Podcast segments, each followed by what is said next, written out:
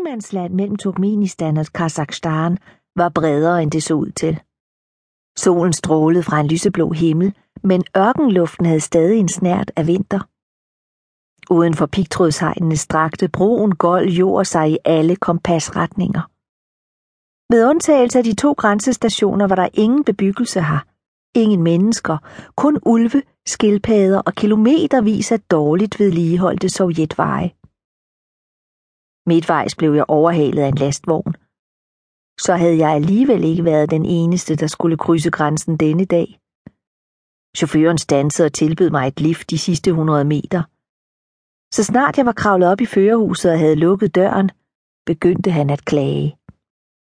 De er fandme ikke normale, skældte og smelte han på russisk og viftede med et tykt bund papir.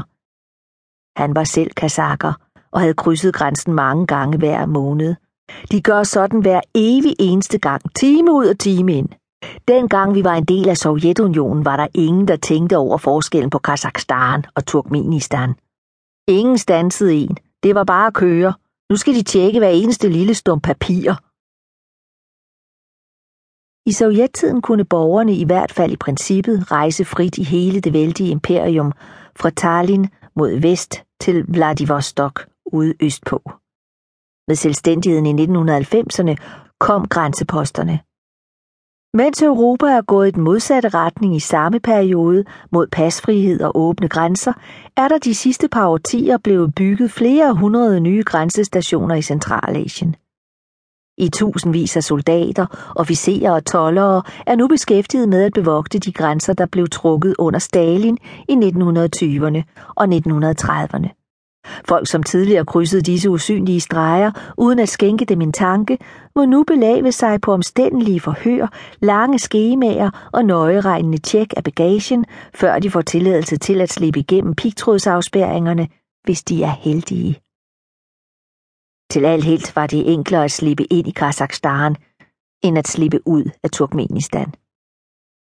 De kazakiske paskontrollører var venlige og effektive, og på få minutter var alt papirarbejdet færdigt, og mit visum behørigt stemplet.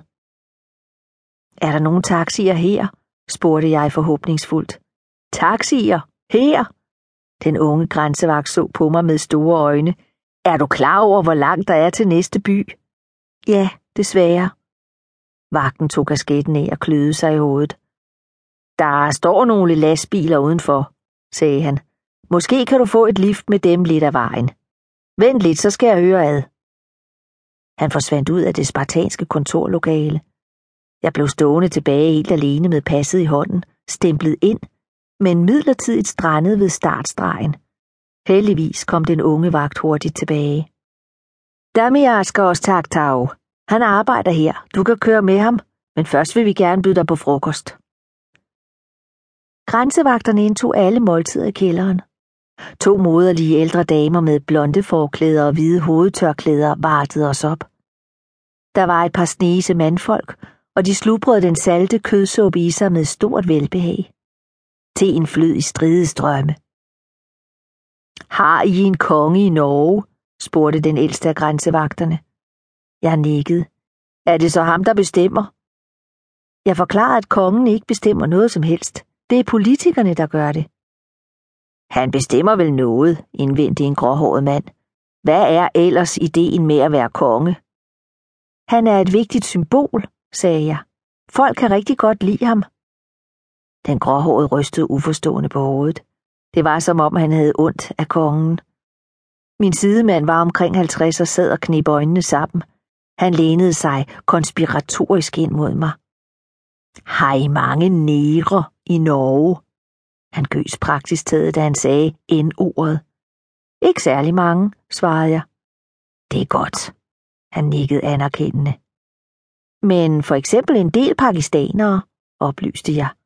Puh, er pakistanere ikke godt, sagde han og skar en grimasse. Det er kinesere heller ikke, tilføjede han, men mest for sig selv. Et stykke tid hørte man ikke andet end slubren fra et par snese spiseskeer. Jeg havde kun flyttet mig nogle hundrede meter, men alt var anderledes. Ansigterne omkring mig adskilte sig fra turkmenernes europæiske træk. De så mere mongolske ud med smalle øjne.